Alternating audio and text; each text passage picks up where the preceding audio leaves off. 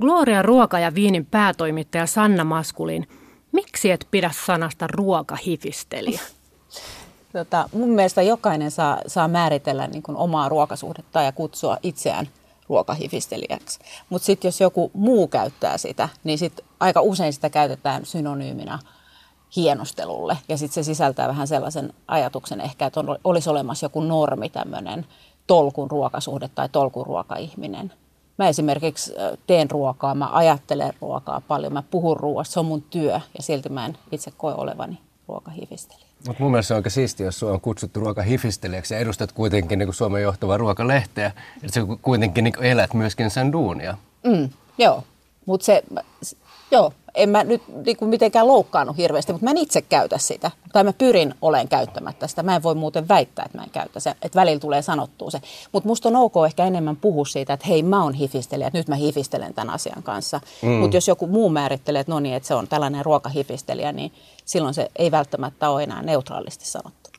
Näin puhuvat siis Gloria Ruoka- Viinin päätoimittaja Sanna Maskuliin ja ravintoloitsija Ville Relandel, molemmat ruoan asiantuntijoita. Ville muun muassa The Cook ja Holiday ja Yes Yes Yes ravintolan takana ja, ja kutsuisin, että aika trendikkäitä ravintoloita, mutta sä et taida oikein tykätä siitä, että, että sanon trendikäs, vai mikä sun suhde tähän sanaan trendi oikein on? No, mä oon välillä vähän ihmetellyt, että miksi aina liitetään muhun tai joskus, jos mä saan olla tekemisissä tekemisissä uusia asioiden kanssa tai luomassa, luomassa uusia asioita, niin, niin helposti ne määritetään trendikkäiksi. Kun me avattiin tämä mainitsemasi Yes Yes Yes ravintola tuossa viime vuoden lopussa, niin Helsingin Sanomien Nyt-liite kirjoitti arvion – se oli ihan mahtava. Totta kai kaikki huomio niin on, on, on, on, on tosi ter- tervetullutta. Sitten mä lähdin lukemaan sitä juttua, niin siinä vileetti sitä trendisanoa niin paljon, että mä en pysynyt oikein enää laskuissa mukana.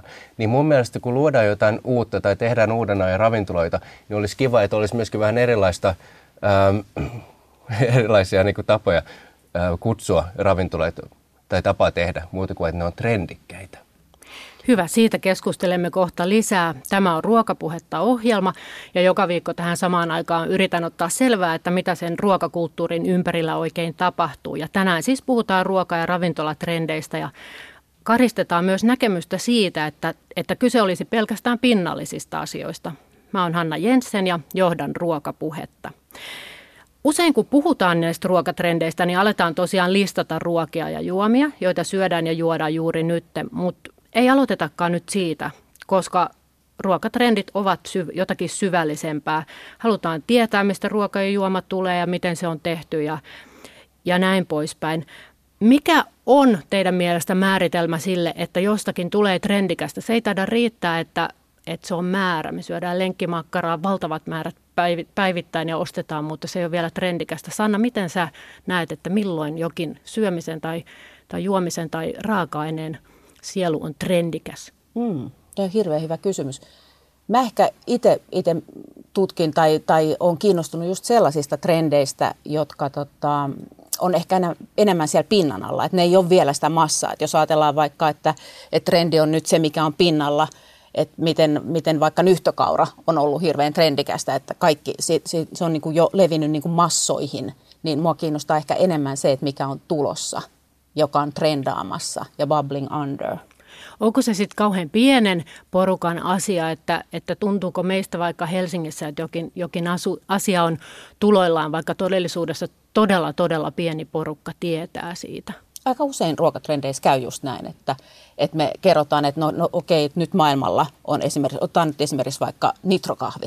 Mä en tiedä, ootteko kuullut? Mitä on nitrokahvi? No se on siis tämmöinen tota, nestemäisellä typen läpi, niin kuin siis hanasta laskettu kylmäutettu kahvi, joka lasketaan vähän samaan tapaan kuin Guinness. Ja siinä on se idea, että se on sellainen niin kuin hyvin kermanen ja semmoinen niin kuin pure, ei nyt pureskeltava, mutta samettinen se, se niin kuin suutuntuma.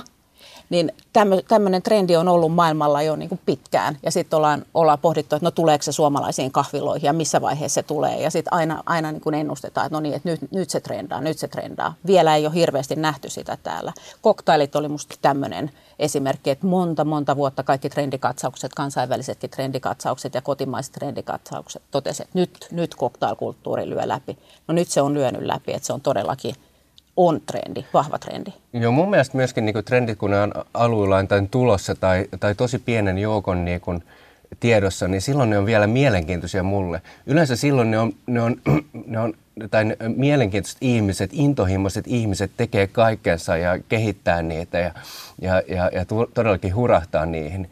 Siinä vaiheessa, sit, kun ehkä niistä tulee isompi trendi, niin vaarana on myöskin se, että, et, et, että että sillä halutaan, halutaan vaan ratsastaa ja, ja ei enää suhtauduta samanlaisella intohimolla siihen. Esimerkkinä nyt katuruoka. Mä olin aika paljon tekemässä katuruokan kanssa, halusin kehittää sitä vuosia sitten. Olin huolissa katuruokakulttuurissa Helsingissä. Yhtäkkiä alkoi tulee todella niin kuin hy- hyvää katuruokaa, mitä kehtaisi myöskin, myöskin syödä päiväsaikaan ja, ja ammattaitoiset kokit ja, ja, ja, ja, ja, ja todella niin kuin, osaavat tekijät alkoi tekemään ö, katuruokaa, niin silloin se on mielenkiintoista. Mutta yhtäkkiä sitä näkyy kaikkialla ja kaik- kaikkia myydään katuruokana, eikä se enää takaa minkälaista laatua. No yksi tämmöinen isompi trendi, ellei jopa suurin, on terveellisyys ja terveellinen ruoka. Ja tavalliset ihmiset, kun me syödään, emme varmaan sitä ajatella trendinä, mutta näinhän, näinhän se on, kun näitä trenditutkimuksia käy läpi. Ja on jopa tällainen niin kuin uusi terveellinen käsite olemassa, joka on hyvin subjektiivinen ja tarkoittaa paljon muutakin kuin ruokapyramideja, jotka meillä niin kuin kansana, kansana esitellään. Niin mitä tämä uusi terveellinen Sanna voisi olla? Joo, se on, se on sellainen, tota, se on just se asia, mikä esimerkiksi niin kuin näkyy, näkyy mun lehden lukijoiden kiinnostuksen alueena. Et se on, se on jotain muuta kuin se perinteinen kapea terveellisyyden käsitys, joka tosiaan aika paljon on ollut ravitsemustietoa ja, ja kaloreiden katsomista ja hirveän vähän ollaan puhuttu esimerkiksi mausta ja nautinnosta. Ja sitten se uusi terveellinen taas on paljon joustavampi käsite, se on subjektiivisempi siinä niin kuin sen tiedon sen kovan niin kuin tiedon lisäksi tunne on aika legitiimi peruste esimerkiksi tehdä jotain ruokavalintoja, jotka koetaan terveelliseksi. Tarkoittaako se sitä, että meistä on tullut niin kuin pieniä räätäleitä, jotka, jotka räätälöivät itselleen juuri sopivat ruokavaliot huolimatta siitä, mitä se ruokapyramidi ehkä sanoo? No varmaan sitäkin, että et kyllä varmaan tämä vapaaehtoinen gluteenittomuus tai viljojen välttäminen on hyvä esimerkki siitä, että että tukeeko kaikki faktatieto sitä, että se olisi jotenkin terveellistä, mutta jos se tuntuu mulle hyvältä vali, va, valinnalta, niin sit se on sitä. Tai jos mä haluan suosia luomua siksi, että mä tiedän, että, että sillä tavalla tuotettu, tuotettu ruoka on esimerkiksi eläinten, tuotantoeläinten niin kuin, elinolosuhteiden kannalta niin kuin, äh, helpompi kestää, niin, niin sitten se on se, niin Mites niin kun... Ville, sä näet ravintolaitsijana äh, asiakkaiden toiveita, että tämä uusi terveellinen, että onko joka pöydässä eri toiveet vai, vai niin kuin, oot vuosia kuitenkin tehnyt, että onko tämä asia muuttunut? No en mä sanoisi, että se on, se on tässä viime vuosien aikana niin paljon muuttunut, ei ainakaan mun ravintoloissa näy. Mutta samalla niin onhan se aika normaalia jo, jo että joka pöydässä on joku, joka haluaa jotain, jotain erikoista ja, ja, ja se ei mitenkään sekoita ravintolan toimintoja. Että aikaisemmin ehkä jouduttiin tekemään kompromisseja ja, ja ei oltu yhtä joustavia. Et nykyään ravintolassa ne tehdään enemmän asiakkaiden, tai me puhutaan vieraista, heidän eteen ja, et, ja tehdään kaik, kaikkemme, että heidän kokemuselämys olisi mahdollisimman mu- mukava. Ruoka on monelle itseilmaisua, meille kaikille. Me varmaan voidaan välttää sitä ja samalla tavalla kuin toiselle on auto tai harrastukset tai koti tai asiat, joita harrastaa. Ja nyt sitten aika vaikuttaa sellaiselta, että lihansyöjätkin voi, voi luokitella ryhmiin ja samoin jopa kasvissyöjät. Millaisiin ryhmiin, Sanna? No vegaani, joka, joka siis ei, ei, jonka ruokavalioon ei kuulu, kuulu lainkaan lihaa tai kalaa, on, on se tietysti se yksi ryhmä. Ja sitten laktoovo, Vegetaristi on sellainen, joka sallii sitten taas juuston ja, ja, ja kananmunat. Mä oon varmaan se flexaaja, joka, joka on tällainen osa-aika kasvissyöjä, eli esimerkiksi viikolla syö paljon kasviksi tai kasvispainotteisesti ja sitten viikonloppuna ehkä sitä lihaakin tai kalaa. Reduktiaani on tällainen yksi käsite, että et on, on tällainen tota, sekasyöjä, joka, tai siis kaikki ruokainen, joka, mä inhoan muuten sanaa sekasyöjä. Miksi? En, en tiedä, se on jotenkin outo en tiedä. No niin, siis tämmöinen kaikkiruokainen, joka, joka tota, haluaa vähentää sen lihansyönnin puoleen. Ja sitten tietysti kun voidaan aika ironisestikin näitä niin kuin, miettiä näitä, näitä niin kuin, että on, on vähän niin kuin leikkimielisesti ajateltu, että on tämmöinen niin kuin pekoni, vegaani, että muuten kaikki niin kuin liha on jäänyt pois, mutta veganista on vaikea luopua. Että aika paljon sellaisia, sellaisia on omassakin lähipiirissä. Entä sitten jos mietitään, että, että on yhtä lailla tämä on itse ilmaisua sekin, että mitä me vältellään. Että on, on joillekin ihmisille tärkeää kertoa, mitä ei syö. Siis siitähän on vitsejä lukemattomia ylipäätään siitä, että kertoo olevansa vegaani. Niin, mm. niin, niin millaisia nämä mustat listat sitten on? Mitkä on tällä hetkellä tärkeitä mustia listoja, että näitä en syö?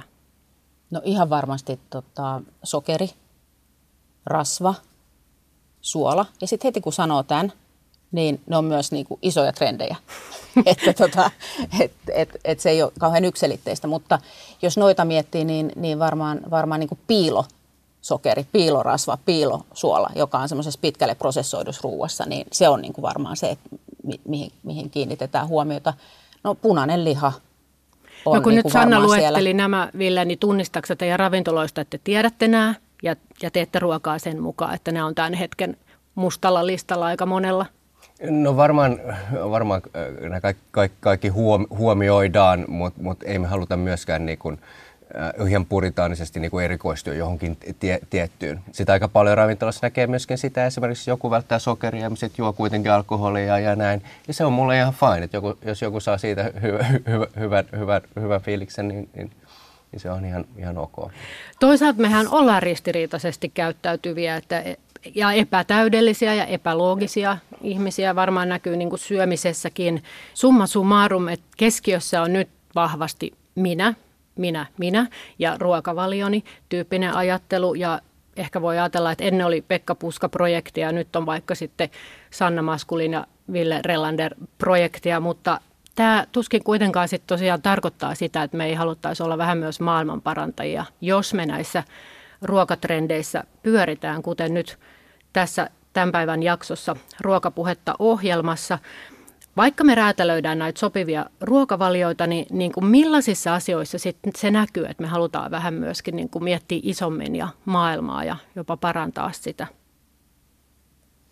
No semmoinen globaali kuluttajatrendi ruuassa on, on läpinäkyvyyden vaatimus. Ja se sitten tarkoittaa sitä, että, että me todella ollaan kiinnostuneita siitä, että mistä se ruoka tulee, miten se on tehty, kuka sen on tehnyt, onko siihen lisätty jotain, onko siitä kenties poistettu jotain ja lopulta sitten, että mitä mä siitä saan. Ja, ja siinä niin kun tällaiset niin kun eettiset ja ekologiset ulottuvuudet on aika tärkeä osa.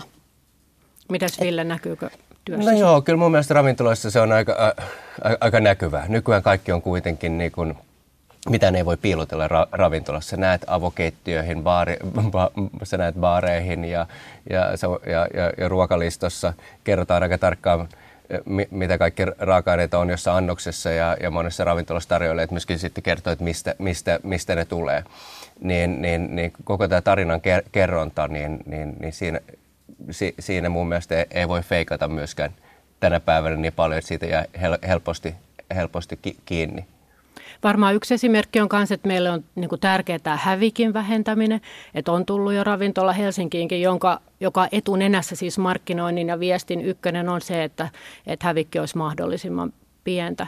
Oletko käynyt Sanna kyseisessä ravintolassa? Olen käynyt Kerrotko ravintola. vähän, mitä siellä tapahtuu? Joo, se oli tosi tota, ensinnäkin ihanaa ruokaa, siis ravintola nolla, joka on krunikassa. Ja sitten se idea on todellakin sen hävikin välttäminen niin esimerkiksi sellaisilla tavoilla, että siellä tota, on tämmöinen kompostori siinä ravintolassa, johon kaikki se, se jäte menee ja sitten se kompostoi sen ja, ja hyvinkin nopeasti. Että se on tällainen ei tavallinen komposti, vaan tämmöinen todella hyper, hyper niin kuin moderni, äärimmäisen tehokas ja nopea komposti. Sitten heillä on, on tota, he esimerkiksi ginit on sellaisissa isoissa pulloissa, eli he, he kun käyttää tätä Helsinki giniä, eli lähiginiä, niin he ei halua pistää rahaa siihen kalliiseen designpulloon, vaan käyttää sen rahan esimerkiksi maksamalla vähän enemmän tuottajille, hankkimalla laadukkaampia raaka-aineita. Eikö tässä tapahdu nyt aika monta kohtaa sitten niistä asioista, jotka alkaa olla ruokatrendejä seuraaville ihmisille ja muutenkin eettisesti käyttäytyville ihmisille tärkeitä? Kyllä. Ja sitten se sesonkisyöminen, joka on niin kuin ihan olennainen osa tätä, että syö, pyritään siihen, että syödään sitä, mikä on sesongissa. Mä, mä uskon myöskin, että, että esimerkiksi nolla näyttää, näyttää kyllä tietä mm. niin muille ravintoloille, ravintoloille ja, ja varmaan kotikeittiöihinkin.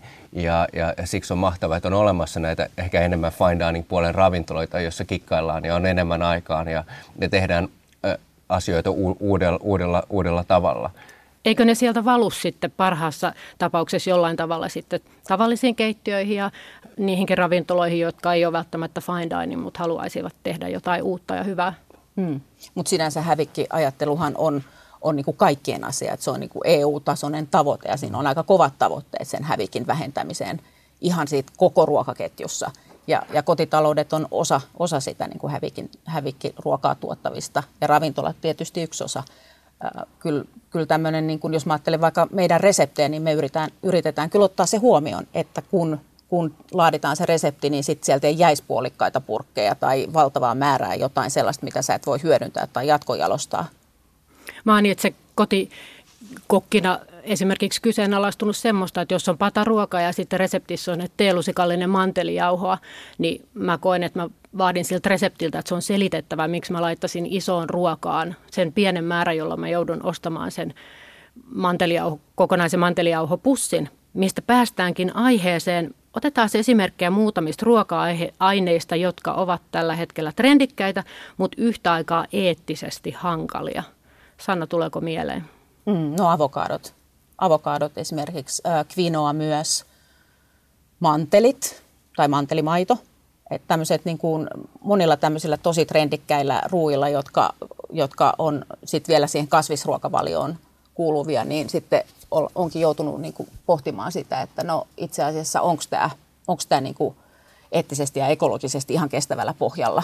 Mikä Et, on veriavokaado? Ää, no se on tota, tämmöinen käsite, joka syntyi siitä, että kun, kun avokadojen kysyntä kasvo, niin Meksikossa, Meksikossa sitten tota, nämä rikolliskartellit näki mahdollisuuden siinä ja näki niin tilaisuutensa, että haa, tästähän saa hyvät voitot ja, ja halusi ottaa tämän bisneksen haltuun kääriä ne voitot itselleen.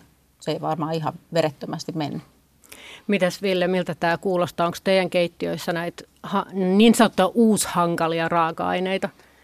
No, no var, varmaan, varmaan niitä on, mutta samalla mun mielestä on ihan hyvä, että herää myöskin keskustelua niistä raaka-aineista ja, ja, ja siis, niitäkin aletaan luokittelemaan eri, eri, eri, eri tavoin. Ihan mitä me puhutaan kalastakin tänä päivänä, niin varmaan aika yleinen kysymys, että miten se on kalastettu, mistä se on kalastettu ja onko, on, on, onko, onko se miten niin määritetty, mikä, mikä väri tässä, niin kuin, onko se WWFn...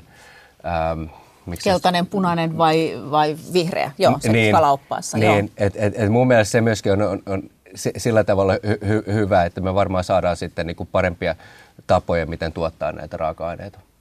Mietin sitä, että me puhutaan nyt ö, myös kalliista raaka-aineista kaupassa sekä ravintolassa ja fine diningissa, niin Onko tässä riski, että on tapahtumassa tämmöinen ruoan luokkajako, että tietyllä porukalla on varaa tehdä näitä valintoja ja sitten taas toisella ei?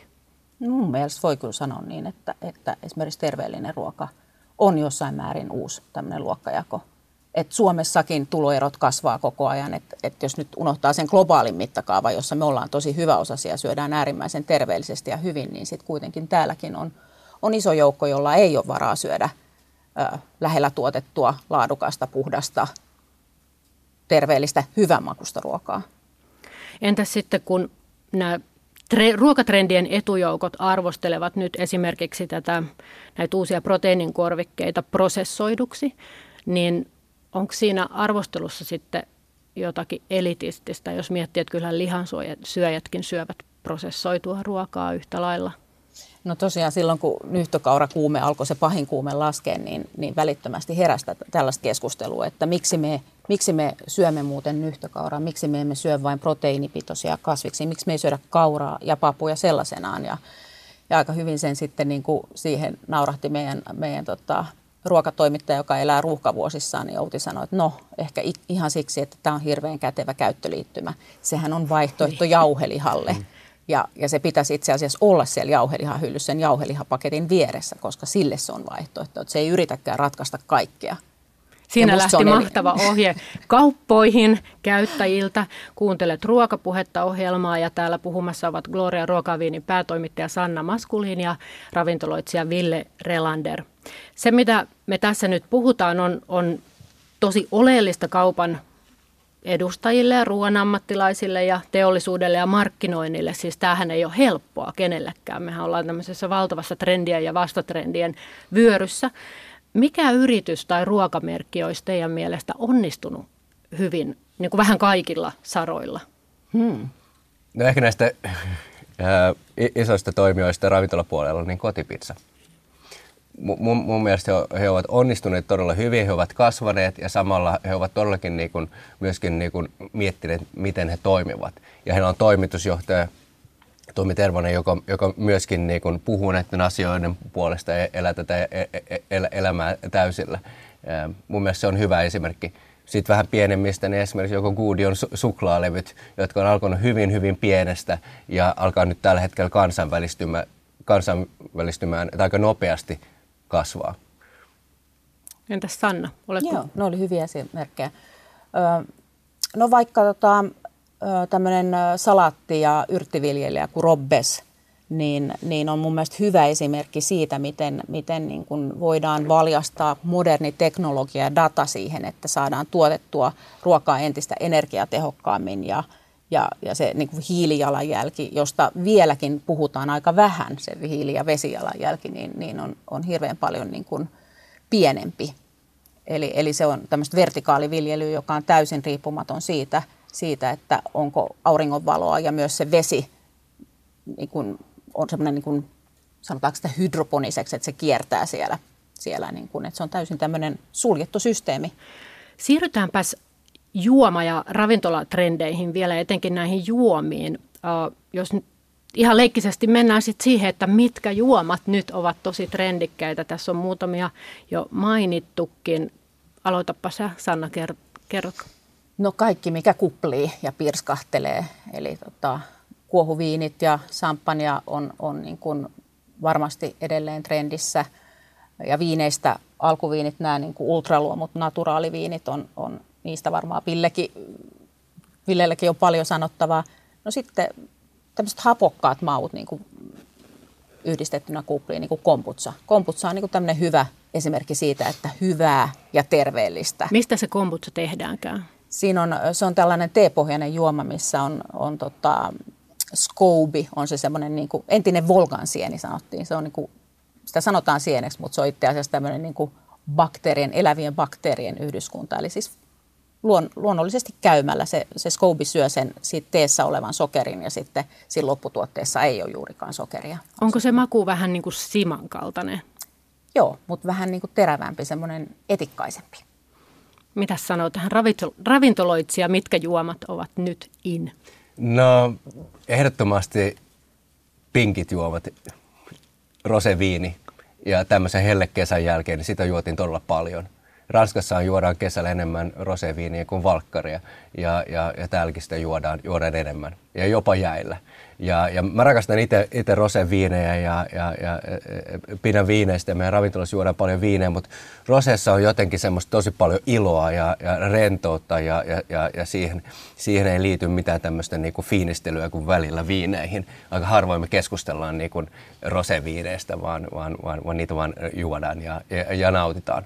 Sitten cocktail-puolella niin ehdottomasti kaiken näköiset sauerit, mescal sauerit ja whisky sauerit ja, ja pisco sauerit ja tämmöiset tosi raikkaat, raikkaat, raikkaat juomat. Sitten jos mennään taas pinnan alle vähän, niin yllättäen siellä taitaa tulla myös mukaan vesi. Mm. Joo. Ö, tämmöinen brittiläinen ruokafuturologi kuin Morgan Gay, joka kävi Suomessa pari vuotta sitten, niin hän, hän, hän sanoi, että hän ennustaa, että, että tota, vesi on tämmöinen yksi todella iso, iso trendi juomassa. Ja nimenomaan se, että miten se on pakattu, miten se on designattu. Ja hän oli sitä mieltä, että tullaan näkemään myöskin sellaisia ruokakauppoja, joissa, vois, joissa sä voit hakea vettä sun omaan pulloon, omaan astiaan. Sellaista vettä, johon ei ole lisätty kemikaaleja, joka on puhdasta. Mitäs asiakkaat, puhuvatko he vedestä ravintolassa ja, ja kyselevätkö siitä mitään vai onko se vaan vettä? Mä olisin aika huolissaan. Mä toivon, että he keskustelevat keskenään ja, ja, ja, ja, heillä on jotain, jotain muuta juteltavaa kuin, kuin, kuin vedestä. Ää, ää, kuitenkin niin kun mä näen niin tehtävänä ravintoloissa, että tullaan, tullaan seurustelemaan ja totta kai voidaan vähän keskustella myöskin siitä, mitä syödään ja, ja juodaan, mutta mut, mut kuitenkin niin kuin ihmistä on se, se, se tärkeä juttu meidän ravintoloissa. Mitä sitten mä luin semmoisesta kuin pirskahteleva kuplamaito, siis onko ne kuplat tullut myös tämmöisiin maitopohjaisiin tällaisiinkin juomiin. Joo, missäpä ei voisi olla kuplia, kyllä. Ja jääteessä myös ja kun aiemmin mainittiin tämä tota, nitrokahvi, niin siinä myös. Ja sitten näkyy kefiriä. Joo. Enemmän. Mistä se trendi on saanut alkunsa tai miksi siitä on nyt tullut trendi? Sehän on kuitenkin... Sekin varmaan liittyy tähän niin kuin fermentointitrendiin ja siihen niin kuin happaman maun. Aika pitkään niin kuin happamat maut on ollut pinnalla. Ja se on luonnostaan funktionaalinen, terveellinen juoma. No sitten vaikuttaa siltä, että jossain määrin ruoka on vähän niin kuin karannut näihin koktaillaseihinkin, että kärjestetysti, että ei pidä hätkähtää, jos koktailissa on yhtäkkiä pala juustoa. Niin mikäs tässä ilmiössä on sitten, tai mistä tässä ilmiössä on kyse?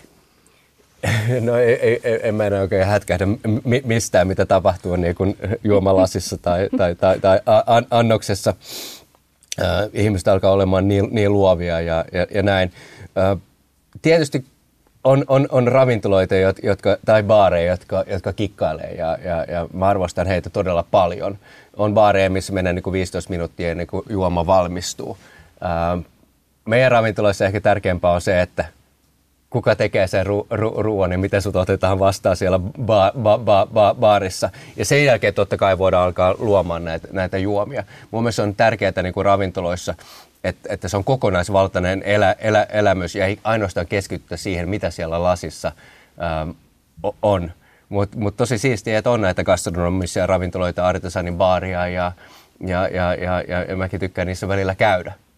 No sitten kehotuksesta siirrytään tähän ravintolaelämykseen vähän syvemmin, että teknologiahan tulevaisuudessa saattaa sitä tarjoilijaa korvata joissakin paikoissa ja jo nyt ostetaan ravintoloihin lippuja ja, ja, ja tehdään tilauksia pädillä ja se koko niin kuin tekeminen saattaa tietyssä mielessä muuttua myös, jo, myös jopa pikaruokaravintoloissa.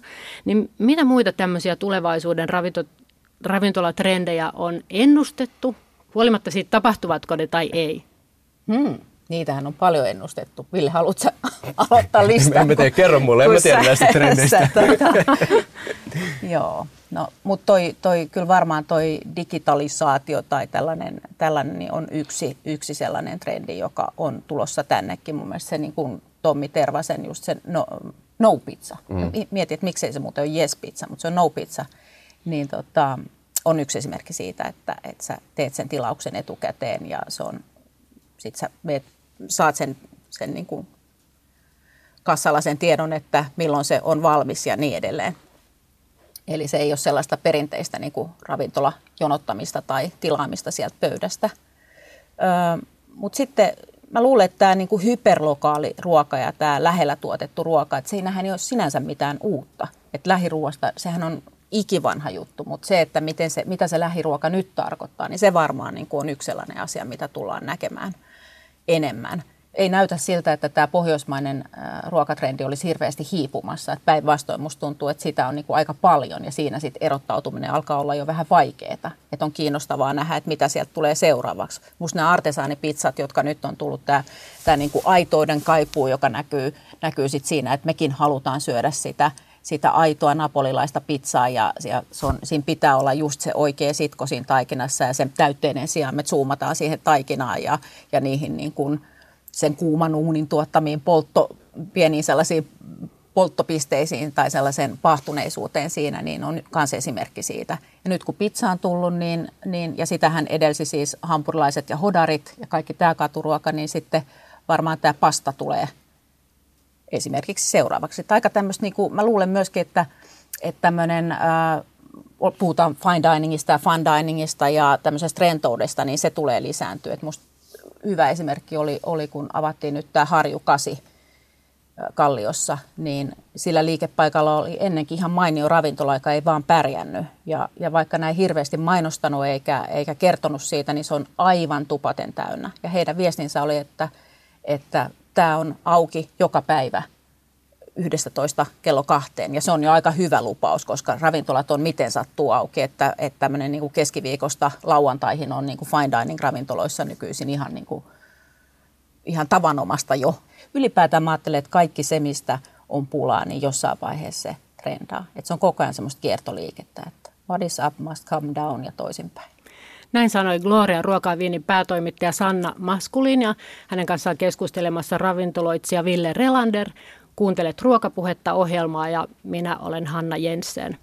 Ville, mitä se tarkoittaa, että ravintolan pitäisi pystyä tarjoamaan jotain omaa? Tässä äsken mainitussa ravintolassa se oli niinkin simppeli asia kuin aukioloajat. Toki heillä on varmaan muutakin, mutta mitä ajatuksia sulle nousee tästä? No, no mun mielestä niin on tosi tärkeää, että, että, että se lähtee niistä ihmisistä, jotka todellakin luo ja, ja tekee ja pyörittää si, sitä, sitä ravintolaa. Tänä päivänä on jotenkin niin helppoa luoda ravintoloita, mutta ravintolan ähm, ravintolan pyörittäminen ja, ja, ja, ja te, tehdä ravintoloita, jotka elää pitkään, niin se on aika vaikeaa tässä kilpailutilanteessa. Mutta on olemassa kaiken maailman suunnittelutoimistoja, josta voit tilata valmiin ravintolan ja, ja, ja, ja, ja se on jopa vähän, vähän, vähän pelottavaa.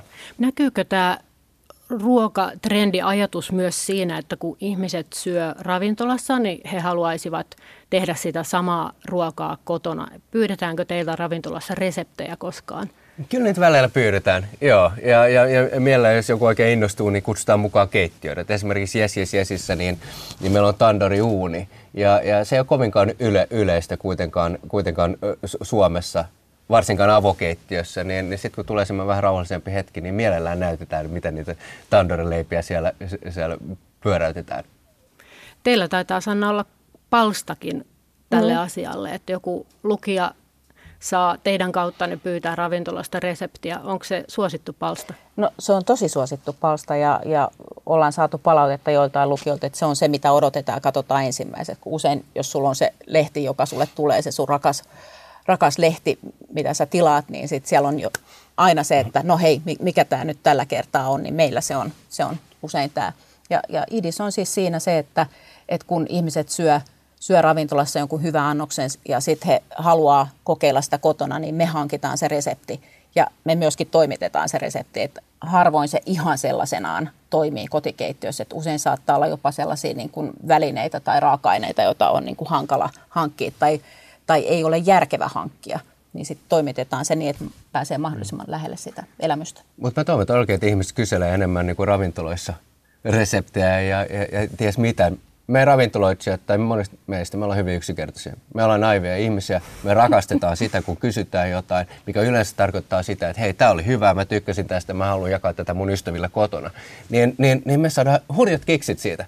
Ja sitten mennään keittiön kysymään, hei, mitä valmistit sen, yhtäkkiä koko keittiö hymyilee ja sitten koko ravintola hymyilee ja meidän hirveän hyvä meininki, mikä voi lähteä siitä yhdestä pienestä kysymyksestä. Että mielellään ravintolassa saa kysyä, että hei, mistä tämä pieni sisustuselementti tulee ja, ja näin. Koska aika usein, ainakin meidän tarinoissa, niin kaikissa ruuissa, juomissa ja elementeissä, mitä näet ja koet ravintolassa, niissä on pieni tarina takana. Sanna, sä oot toimittanut reseptejä vuosikausia, niin näetkö niiden kehityksessä jotakin sellaista, joka liittyisi ruokatrendeihin? Mitä asioita reseptin tekijänä joudut tällä hetkellä miettimään?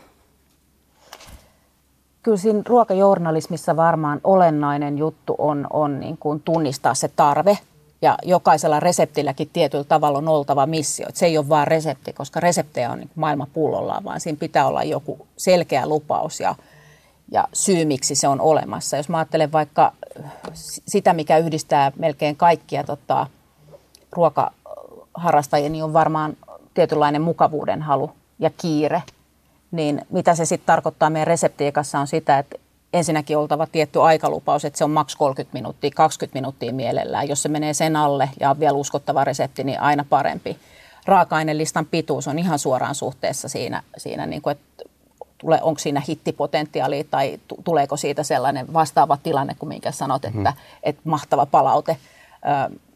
kolme raaka-ainetta, viisi raaka-ainetta on erittäin hyvä. Eli yhdellä silmäyksellä sä näet sen ja periaatteessa voit niin oppia ulkoa. Sitten se on ne raaka-aineen saatavuus, se, että se on sesongissa tai se löytyy siitä lähikaupasta ja myös tiskimäärä. Harva laittaa uunin päälle. Sä otit esimerkiksi tämän, että, että jos on yksi teelusikallinen mantelijauhetta, niin se pitää olla tosi perusteltu. Mä oon just samaa mieltä, että me ollaan pyritty siihen, että me editoidessa jo karsitaan kaikki tällainen ja tehdään kaikki turha pois siitä. Ja sitten se, se idis on, on niin kuin se, että ollaan ajateltu, ollaan kokattu se, me ollaan aina testattu se, mutta myös editoidessa sitten ja suunnitellessa jo mietitty se tarve. Vaikuttaa siltä, että tällä hetkellä meillä ruoanlaittajilla ja kuluttajilla on enemmän valtaa vaikuttaa kuin koskaan. Te kuuntelette meitä ja, ja me tiedetään sen, niin mitä keinoja on mahdollisuutta käyttää niin kuin tavallisena ihmisenä tämän ruoan suhteen? Äänestetäänkö vaikka kukkarolla? Mm. Ja annetaan hanakasti palautetta arvioidaan ja pisteytetään ja jokainen voi olla ravintolakriitikko ja laittaa nettiin arvion siitä, me tykätään tai jaetaan tai ollaan tykkäämättä. Ja kyllä aika monia palveluja ja tuotteita myös siis testataan kuluttajaraadilla. Et meidänkin, lehteä, meidänkin lehdessä on lukijapaneeli, joka antaa meille jatkuvasti palautetta ja siinä, siinä tutkitaan myös sitä, että, että kuinka valmiita he on suosittelemaan sitä ystävilleen. Tuleeko teille Ville ravintolassa se palaute ihan suoraan heti? Siis sitä tulee totta kai koko ajan ravintoloissa. Ää, siitä voi yrittää totta, totta kai kysellä, mutta kyllähän sen huomaa heti.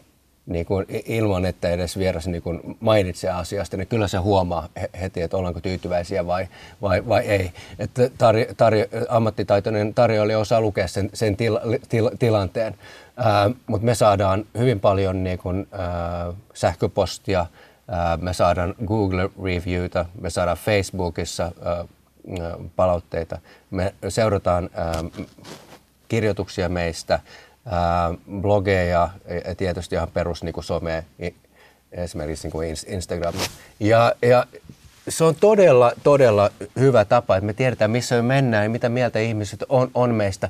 Ja sitten, jos sä esimerkiksi postaat jotain niin positiivista, kivaa, ää, jos se on jotain vähemmän positiivista, mä voin palata sulle, mä voin pahoitella, mä voin yrittää saada uuden mahdollisuuden ja saada sut takaisin meidän ravintolaan ja sitten näyttää, mitä me oikeasti ollaan, jos me ollaan kerran mokattu, niin, niin, niin se vaatii, se vie aika paljon aikaa, jos todellakin kiinnostuu siitä, ää, mutta se voi olla todella, todella hyvä työkalu.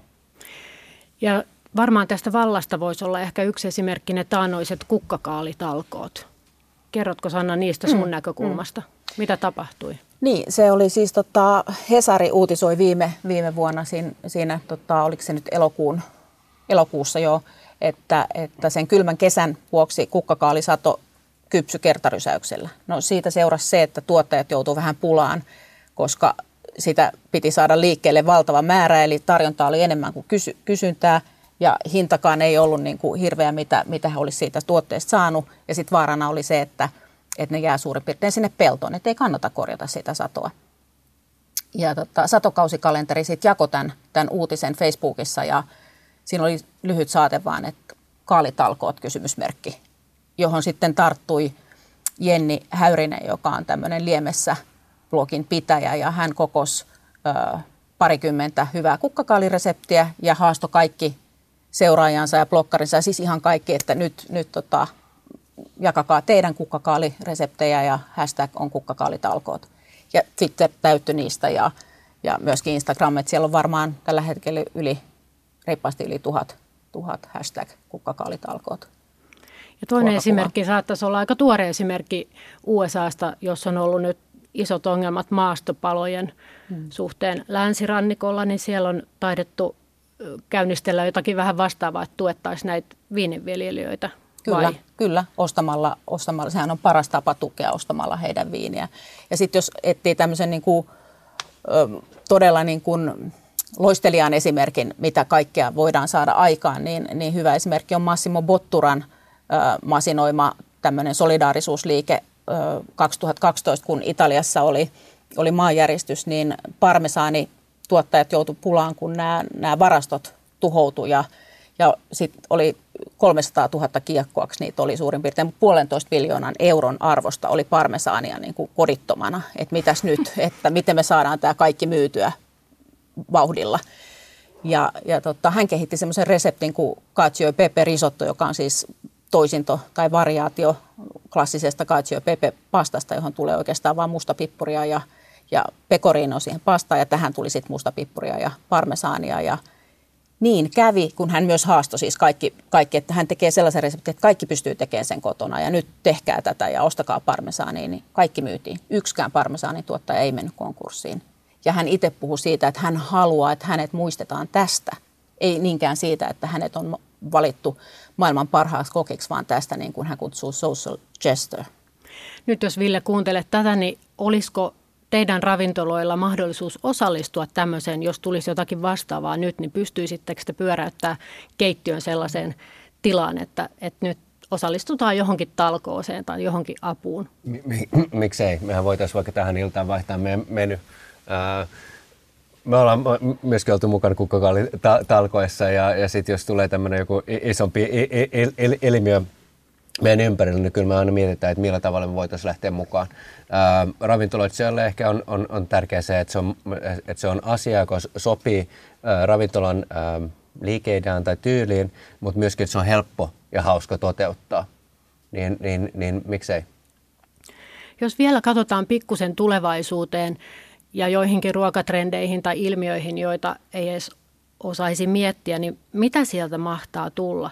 te olette varmaan tätä asiaa vähän enemmän tutkinut kuin esimerkiksi minä, niin voisiko, voisitteko kertoa jostakin, mitä luulette, että tulevaisuudessa vielä tapahtuu? mä, mä, mä, mä, mä en tiedä, multa kysytään aika paljon sitä, että mitä sä teet seuraavaksi. Niin, niin mä en tiedä, mitä mä teen seuraavaksi, tai jos mä tekisin jotain, mit, mitä, mitä se olisi. Et, et, äh, ensinnäkin Mä oon tässä viimeisen neljän vuoden aikana avannut monta ravintolaa ja, ja mun tehtävänä ei ole tai mä en halua niin väkisen avata ravintoloita, vaan mä haluan tehdä hyviä ravintoloita. Ja ne vaatii, vaatii, vaatii, vaatii aikaa. Ähm, Mutta sitten myöskin trendeistä, niin, niin en ole koskaan esimerkiksi yrittänyt tutkia, mitä tulee seuraavaksi tai googlettanut jotain ravintolatrendejä. En koskaan, vaan jotenkin se lähtee jostain liikkeelle. Se lähtee jostain tapaamisesta. Mä tapaan jonkun mielenkiintoisen ihmisen. Voi olla, että tästä lähtee jotain. Tai voi olla, että joku toinen ottaa vaikutteet tästä meidän keskustelusta. Ja, ja, ja, ja, ja, ja sitten se etenee oma, oma, oma, omaa tahtia mutta tärkeää on jotenkin ainakin, kun mä luon jotain, että se lähtee itsestäni, että se tuntuu omalta jutulta, että mä voin niin uskottavasti tehdä sitä, niin että se tuntuu itselleni myöskin niin kuin, äh, kivalta. Miltä kuulostaa, Sanna? Kuulostaa tosi hyvältä ja, ja mä luulen, että tollainen trendit lähtee, että sillä tavalla ne, ne, niitä luodaan, ei seuraamalla toisia. Eihän me tyhjössä tietenkään eletä, että vaikutteita otetaan ja sitten ne pitäisi vaan suodattaa niin, että niistä tulee just jotain omaa. Voiko olla esimerkiksi mahdollista, että tulevaisuudessa meidän puistot on enemmän ruokapuistoja, että me viljellään niissä ruokaa tai, tai niissä on pieniä varastoja. Onko tämä aivan utopia vai mahdollista? Mä en usko, että se on utopia ollenkaan, mutta tapahtuuko se niin kuin kahden vuoden kuluttua, viiden vuoden kuluttua vai kymmenen vuoden kuluttua on sitten se niin kysymys. Ihan sama kuin hyönteisruuassa, että, että nyt, nyt se on niin kuin vielä semmoisessa niin kuin lapsen kengissä, mikä kävin tällaisella sirkkatilalla, ja, ja, joka oli ennen sikatila.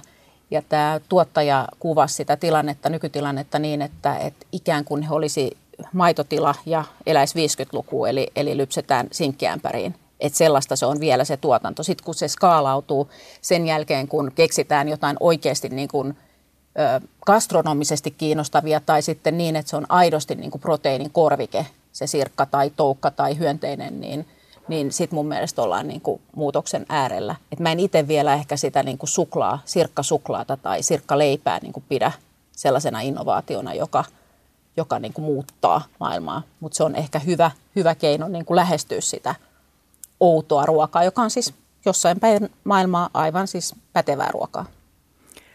Meillä on kaipuu kaikkeen aitoon, juuriin ja historiaan. Ja eräs ruokafirma taisi olla liikkeelle ennen muita, kun se kertoi, että, että tekevät äitien tekemää ruokaa. Niin miksi nämä tarinoiden kuulemiset on meille niin hyvin tärkeä ja miksi se tieto siitä, että mikä on ruoan takana on meille jotenkin niin puhuttelevaa? Kyllä mun mielestä kaikki, joka menee tunteisiin, niin, niin se on paljon mielenkiintoisempaa.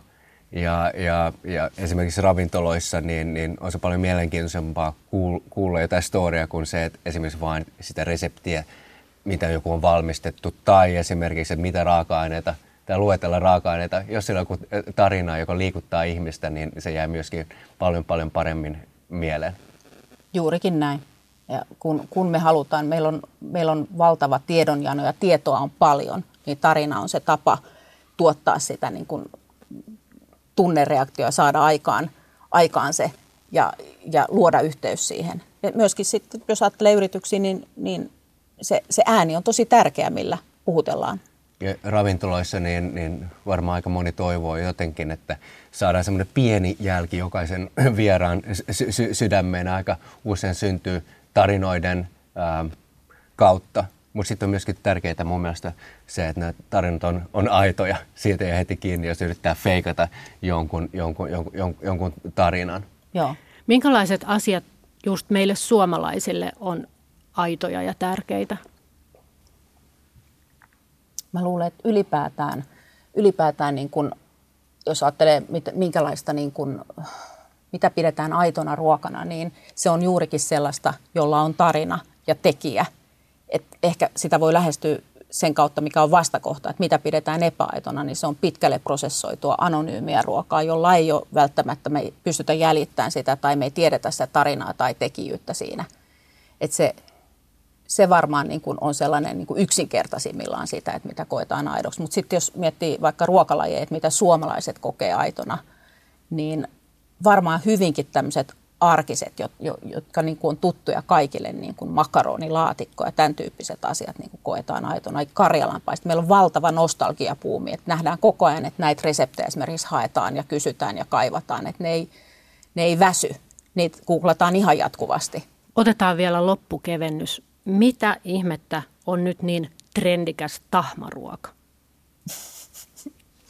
tahmaruoka. Mm. No mulle tulee mieleen ensimmäisenä tämmöiset ripsit, ylikypsät ripsit, jossa on siis sellainen kiiltävä, ihana tahmanen kastike. Eli siis tämä glaseerauskastike wingseissä tai ripseissä tai kasvisvaihtoehdossa, jossa on sellainen, että se vähän tarttuu sormiin. Eli kysymys on siitä suutuntumasta.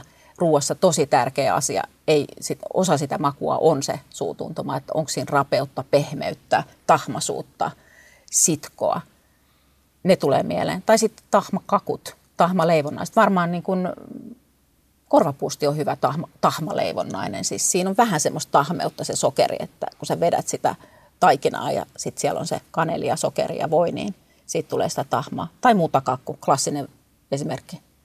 Eli vähän keskeltä raaka. Kiitos kiinnostavasta keskustelusta Sanna Maskulin ja Ville Relander. Kiitos. Kiitos.